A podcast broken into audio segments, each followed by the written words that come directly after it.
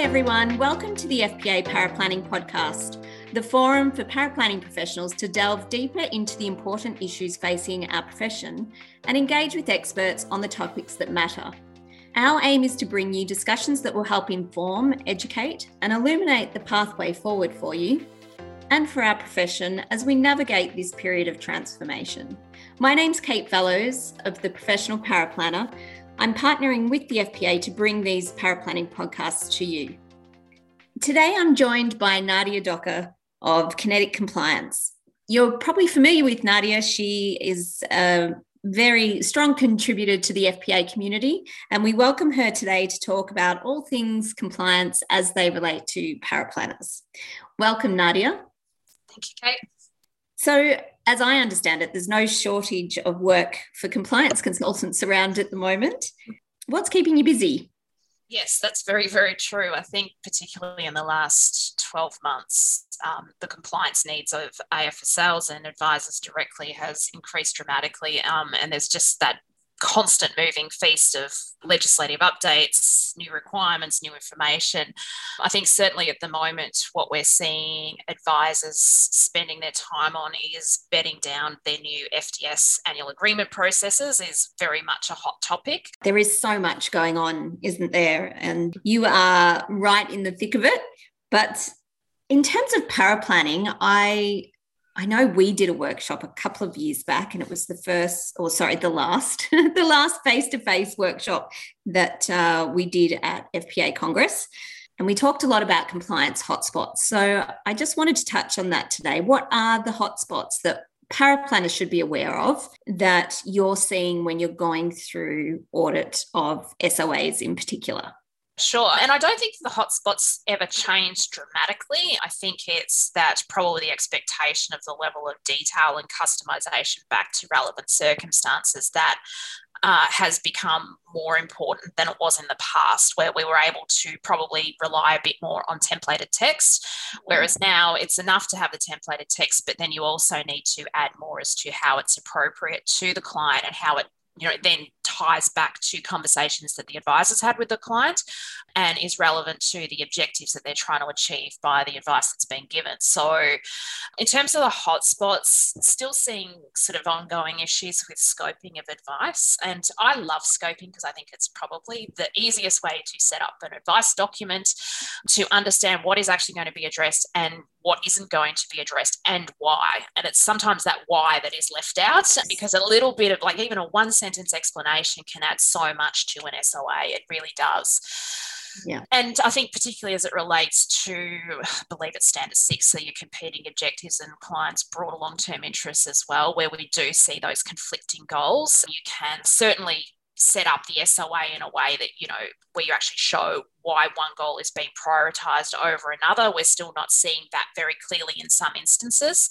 And it may simply be dealing with that in the alternative section so that you can clearly show that the other obvious strategy has been considered, but why it wasn't given priority to the recommendations that were actually given what else are we seeing? One of probably the more interesting areas that we do work around is risk profiling and investment philosophies because we do work with a lot of clients that have I guess, internal product offerings that can be deemed conflicted. Now, when I say conflicted, I don't mean necessarily that they're taking additional fees from that. It's just that they have arranged mm. that product, whether it be an SMA, an MDA, or even their own model portfolios that they're putting together, that there's just not enough demonstration around how the features and benefits of those offerings are actually relatable to the client's goals and objectives you know, I think it's always easy when you've got uh, any sort of rollover from one product to another where there's uh, obvious fee savings.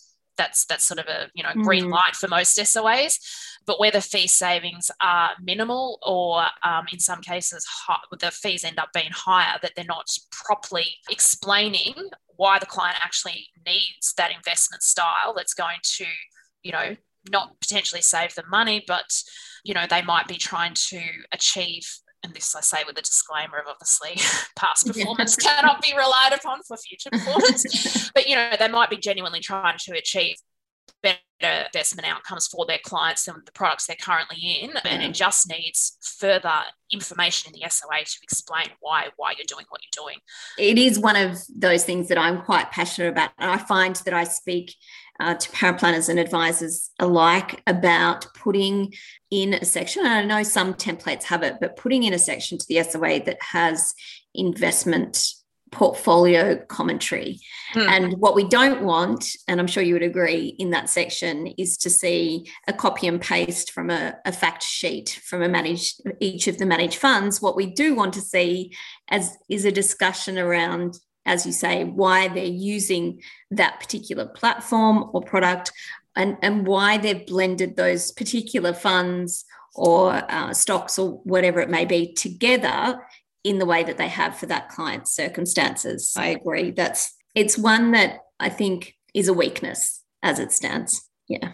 Yeah, and I think it's a little bit of an easier conversation to have with businesses that have, you know, gone and organised an MDA and SMA because they have to have the investment philosophy. But like, well, I mean, there's other businesses out there that, you know, might be investing in the dimensional way of doing things, which is great, but very rarely are they then explaining why they believe in that model and why mm. they believe this type or the science behind that type of model is appropriate for the client. So, yeah. you know, and like it doesn't need to be war and peace, it just needs to be a bit of an explanation. Um, you know, we've discussed this with you and you're interested mm-hmm. in this model because of these reasons. So, um, and that can go a really, really long way to supporting the recommendation where the, you know, like I said, the cost savings isn't obvious. I would agree.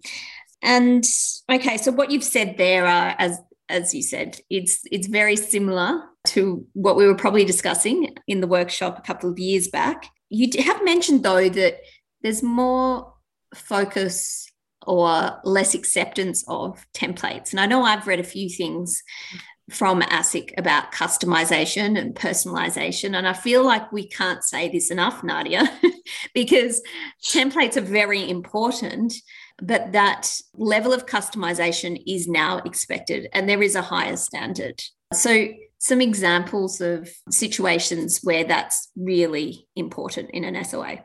I take the view it can be somewhat controversial, but there's no such thing as a compliant template. What it comes down to is the advice that goes into the template and, and how it's set up and structured. Mm-hmm. Uh, I think that, you know, the template should be seen as more of a prompter because what we, we consistently see this is that there's the house view but the house view is not explained and it's then not related back to what the client's looking for. So, you know, we're going to give you level premiums because we believe in level premiums, but then there might be an absence of a conversation that client intends to hold them for, you know, the 10, 12 plus years where we expect a potential break even point. There may not be with, you know, premium increases so there's things there that you know even waiting periods why we've selected 30 60 90 days you can't just say we've chosen this and then have a standard statement. It doesn't really really stack up towards the best interest element of relevant circumstances for the client.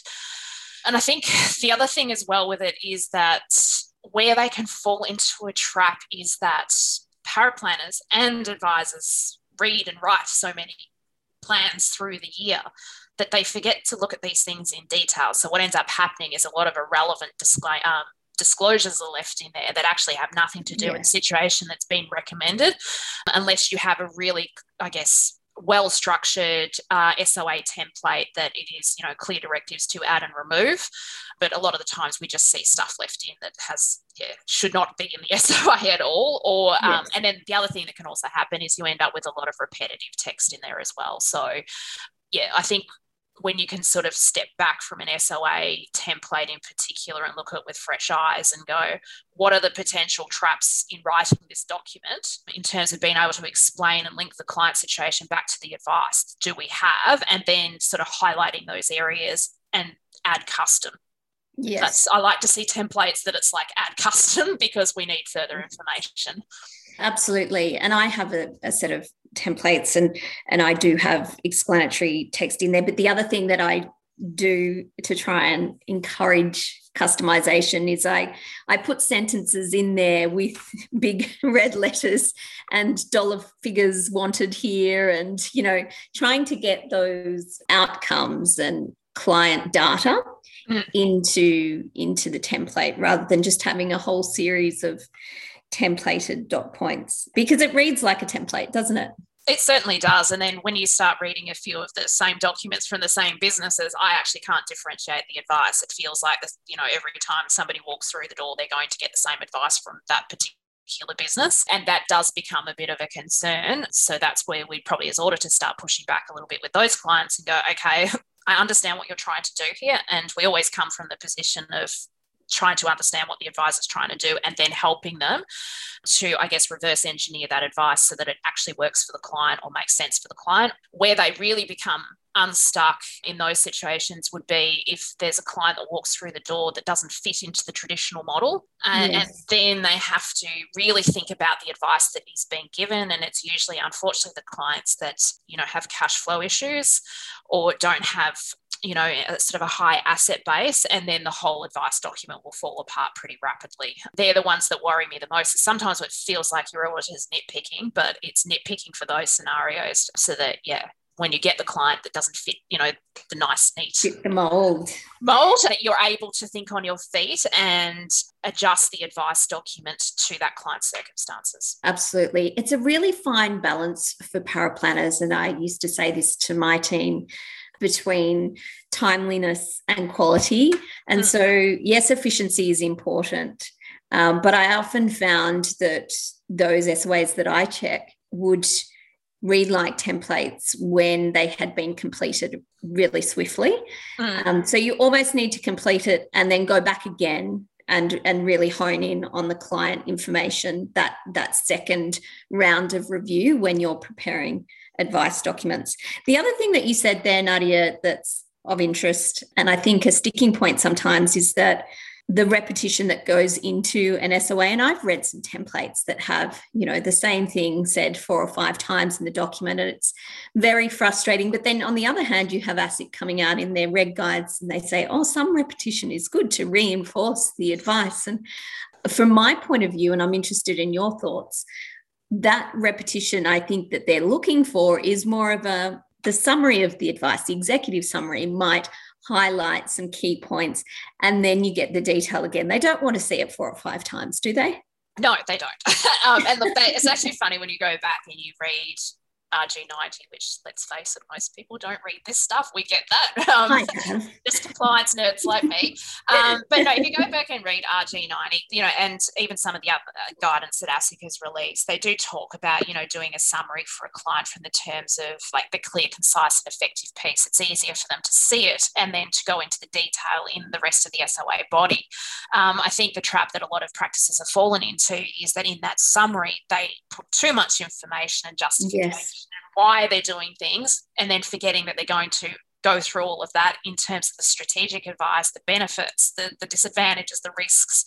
Um, and then you've got your product replacement piece as well. So it's certainly, we try to work with practices to simplify documents so that they read better, that they flow well to somebody that might be reading it as well, and that the client's getting the necessary information to make an informed decision about the recommendations that are being made. So I think, you know, that's why ASIC have suggested, you know, using things like table of contents, executive summaries to help the client understand and sort of direct yeah. their, their, I guess, their eyes to where you want them to read. Absolutely. And yes, please try not to make the executive summary uh, complete copy and paste of the recommendation section of the SOA. Actually, uh, just a tip it's uh, something that we do with some of the practices we work with is that a very simple summary table, which is, you know, what were the goals or what are the goals? You know, what are the barriers that are preventing the client from achieving their goals at the moment? And then what are the recommendations that are going to help the client to achieve that goal in the future and maybe not immediately, might be over a long term engagement. And that provides a really succinct picture of why the advice is actually usually in the client's best interest as well, because you're sort of thinking about why can't they do what they want to do right now with what they have. It also addresses some of those issues with product replacement where it's not well demonstrated that the client's existing product can't meet their needs. Absolutely. What about just talking? I know we seem to be talking a bit about templates. So I'll ask one more question regarding that because it is coming up a lot at the moment. What about the way people are writing? Are you seeing some improvements? It's something that I work on with paraplanners in the way that they communicate. And I think ASIC's made some good suggestions in this space where they've said, use shorter sentences don't use any technical jargon you know use plain english so originally when we started writing soas we used to speak very formally and there's hmm. still a few a few of those around but what are you seeing in that oh, I see everything. we see very informal templates that are, you know, I guess maybe a little bit too direct um, and a, a, little bit too light on in terms of disclosures and the customization we've been talking about. And then we see, I guess, probably the more traditionally institutionalized way of templated documents, which is over disclosure to the nth degree. And yeah, so I, I think it just depends on how much flexibility you have within your dealer group arrangements in terms of being able to develop and own your templates yes. what you can really do there because we do understand that a lot of um, well it's different because we mostly work with self-licensed AF, AFSLs that there is no flexibility for some people or some paraplanners and advisors to to be able to change those documents to fit around their business which you know they just have to work with that so it, it really depends it's it's I know I think there's a lot of sort of side projects going on, and I certainly know the FPA are involved in working on simplified advice documents, which you know I ideally would love to see at this point because I think they've probably gone to a point where you know we know clients aren't reading them; they're probably some cases yeah. definitely too technical, and not really getting to the heart of why the you know, or what the client's looking for from that advice relationship. So yeah. I think that's definitely just going to continue to be a work in progress at the moment yeah. Or and well into the future i should say. It's, it's i think it's got a lot, long way to go that conversation. So that probably leads quite nicely into where it is progressing to. And the fpa is also very involved with ben and the hmm. digitization of, of advice. Are you seeing anything out there in the marketplace of evidence of digital soas or anything Sadly, no, and I would love to. I really would love to see people get out there and challenge the status quo. I mean, I think a big part of the reason that we're you know where we're currently at with SOA templates is that it's just sort of evolved from the dealer group arrangement rather than mm. genuinely what the Corporations Act and the ASIC guidance is asking for. So there is flexibility certainly in the way that you present that information to the mm-hmm. client. Mm-hmm. What we've seen a little bit more of is that rather than presenting the SOA to the client, that there are practices that are, I guess, doing a core component presentation of all the key issues and recommendations and what they want the client sort of as their key takeaway. So I guess it's the summary on steroids in a sort of more visual environment okay. for the clients, which I think works really well. The only challenge with that is that they forget to do their file notes with that meeting that then shows that the clients have understood the advice or whether they've had any further conversations around variations and or things the client may not necessarily want to commit to at that point in time. So it would be nice to see more of that. And I think there's probably a lot of learnings to take out of it in the future before we arrive at a space where it's it's working really well. But I, I would dearly love to see advisors get more creative with the way they present their advice documents. Do you think it's because it's new that they've got the SOA and then they're doing the presentation and and the file notes is another thing and oops we've forgotten to do it yeah and i think the whole process is incredibly time consuming i think anytime yes. you sit down and you want to challenge how you present advice there's a you know mm. there has to be a general acceptance that it's going to be a 6 to 12 month project it's a lot of work it's not a simple project because once you start breaking it down you know by each strategy or the way that you want to do things it, it takes a bit of time to restructure and redefine the communication around it. So and i think that at the moment advisors and you know paraplanners are so time poor because there's so much going on in terms of other mm-hmm. change that it, it's hard to sort of focus the attention that a project like that needs, or they need somebody else to come in and project manage it for them to keep the project driving. Absolutely. And I feel like that's where we're at at the moment. I feel like there's a growing army of consultants that are trying to to help the advice businesses because they just don't have the capacity within their own walls to to take on these projects. So it it will happen, but I think, as you say, with it's baby steps at this stage. And it is. It's a long term thing, and you know you've got to create the space to sort of beta test it or beta test it um, as well with the clients. Figure out what works, what doesn't, before you end on that final project or pr- product that you want to run with. And like I said, it just takes time and a little bit of patience, which think at the moment maybe advisors don't have a lot of. you can't can't really blame them to be no, honest. I do not at all. do you think that the power paraplanners are the ones uh, preparing those presentation documents, or are the power paraplanners doing the SOA and then someone else is doing that? I think it depends on the structure of the business and the resources yeah, that are okay. available. So I think in a lot of the larger businesses that, you know, where they've got the admin, the associates, the paraplanners, that's sort of been done at the paraplanner associate level, ready for the client meeting. But it would depend on the, the resource. The business. You mentioned at the start, Nadia, that uh, one of the things that is taking up a lot of time and focus of advisors at the moment is the change in annual statements and the new fixed term agreements. Yes. Do you want to explain just briefly from a paraplanner point of view how that's going to impact? I guess in the main, it's their data entry, their date fields, and that type of thing, and then also um, disclosure requirements within advice documents. Sure. So I think um, you know there has finally been a uh, clarification by the regulator that fixed term agreements can be for periods up to 12 months. So we are seeing a fairly significant shift across the board to these fixed term agreements. Obviously, a lot of the institutions moved this um, well over 12 months ago because that's how they want to operate the AFSLs within their control. So at this stage, you're probably seeing sort of about 50 50 on whether clients or advisors are sticking with the ongoing service agreements in more traditional sense versus moving to fixed term. And each of those has their own challenges around key dates. And I think that it's, it's important to understand what the changes are happening within the software that you're working with and how you're going to track these new key dates. So, you know, and the new terminology as well, where the day of consent, consent day is changing to an anniversary day, the time periods to get, you know, the FD, the new FDS out is 60 days with a, you know, further 120 days from the anniversary date to get it signed. So working out what is the best way for you to be able to track that in the software if you're responsible for it. And then also whether the advisor is planning on changing the wording around their service offering in light of the, you know, July 1 changes, because a lot of them are taking this opportunity to go back and look at the service offerings and the FDSs and are they happy with the way that the, the, they're worded and whether they're going to update, which means that you would in effect have to update uh, foundation SOAs to reflect those ongoing service arrangements as well.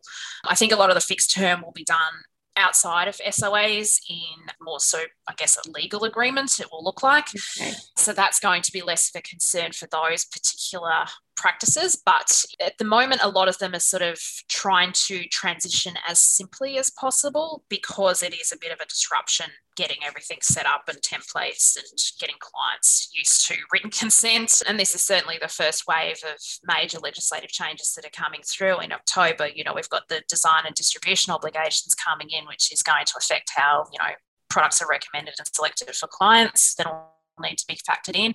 Changes to breach reporting as well. So there's a lot of significant change still to come. And I think that's probably what's leading to a sense of everyone feeling a little bit overwhelmed. Absolutely. Mm.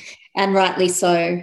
So I like to to summarize in the paraplanning perspective, but um, certainly the in-house paraplanners will play more of a leading role in this because often they are responsible for the the upkeep uh, of the database and data fields depending on the size of the business of course.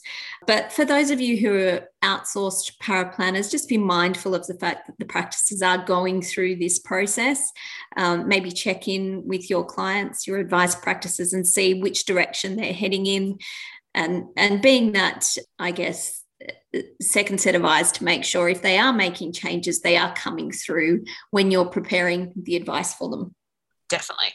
That's great. Well, I guess that that pretty much wraps it up. Is there anything else that you would like to highlight to the paraplanning community or any last words of advice? I think probably the top piece of advice I have for paraplanners, and this is whether you're working internally within a business or as an external resource to a business as well, is that if when you're putting that plan together, it's not making sense to you, there's a very high chance if the file gets picked up for audit, it is going to potentially fail key areas due to not properly demonstrating how the advice is appropriate or how it relates to relevant circumstances. And it's usually that absence of information, whether it's a detailed file note or there's conflicting information in um, fact finds and file notes that ends up in the SOA. So data integrity issues we see a fair bit of as well. So I think that it's important to, in your role, and it's a little bit hard for some people to do this, but I think it's important and it helps actually not only protect your own integrity, but it also helps protect the advisors that you're working with, is just to give them some feedback that, you know, you don't feel that there is enough information to substantiate a recommendation or that, you know, where you're putting particular information into an SOA, just saying that this needs to be supported by a file note, which you haven't seen, rather than just being an order taker and doing what is asked of you. And, you know, a couple of times we've seen that happen, um, probably more than a couple. Sorry, probably underestimating the problem.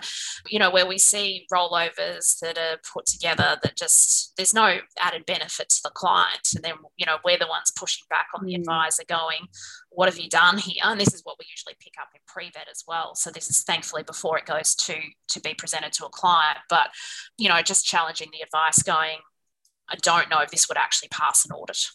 Because yeah. you are that first line of defense um, for those advisors and you're reading it with a fresh pair of eyes, which it's really hard, I think, for advisors to self assess when they're so deeply involved in a client they've already spent hours talking to and they're just filling in the missing information in their head because they remember the conversation.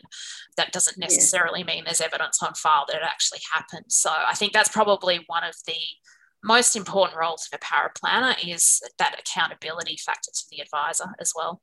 That's really great feedback because I often say to paraplanners that also the advisor doesn't have that overall view of mm. all the information that the paraplanner gets because they get it in a consolidated view when they receive all of the information. So it's the first chance to take that overall look at the situation and all of the supporting information and make sure it all makes sense. We used to have in in my business a standard method, I guess, where there were certain things that we wouldn't prepare the advice document unless we had. And there were other things that, if it was a supporting document and the SOA could still be written, we would do it and then provide that feedback. So it's important that as a paraplanner, they have a sense of that. You know, what are the absolute no go situations where, so for example, if the product replacement doesn't make sense, I can't prepare the statement of advice because I can't actually justify the recommendations. And that flows through to many parts of the SOA. But if it's just, you know, a piece of evidence of a balance or, or something of the like, well, then you can probably get away with letting them know and still preparing the SOA. And you'd be surprised how many advice issues can be fixed with uh, just adding a simple sentence or a simple paragraph that just gives a little bit of background information. You know, a lot of compliance fixes aren't go back and rewrite an SOA or go and spend another two, three hours researching something. It is like, okay, picking up the phone, having a quick chat to the advisor, asking what was happening at this point in time. And once you understand the situation, then just adding a little bit more, as we say, customization, personalization to that SOA that gives the background that's necessary to pave the way for the recommendation. And that takes most of those fixes are like five minutes, that max. That's it. That's great. Well, thank you so much for your time today. It's been brilliant, Nadia, and I'm sure the paraplanning community will have got some great tips, as they always do from you. So, thank you for your time, and no doubt we will chat to you again soon. Thanks, Kate. Thanks for having me.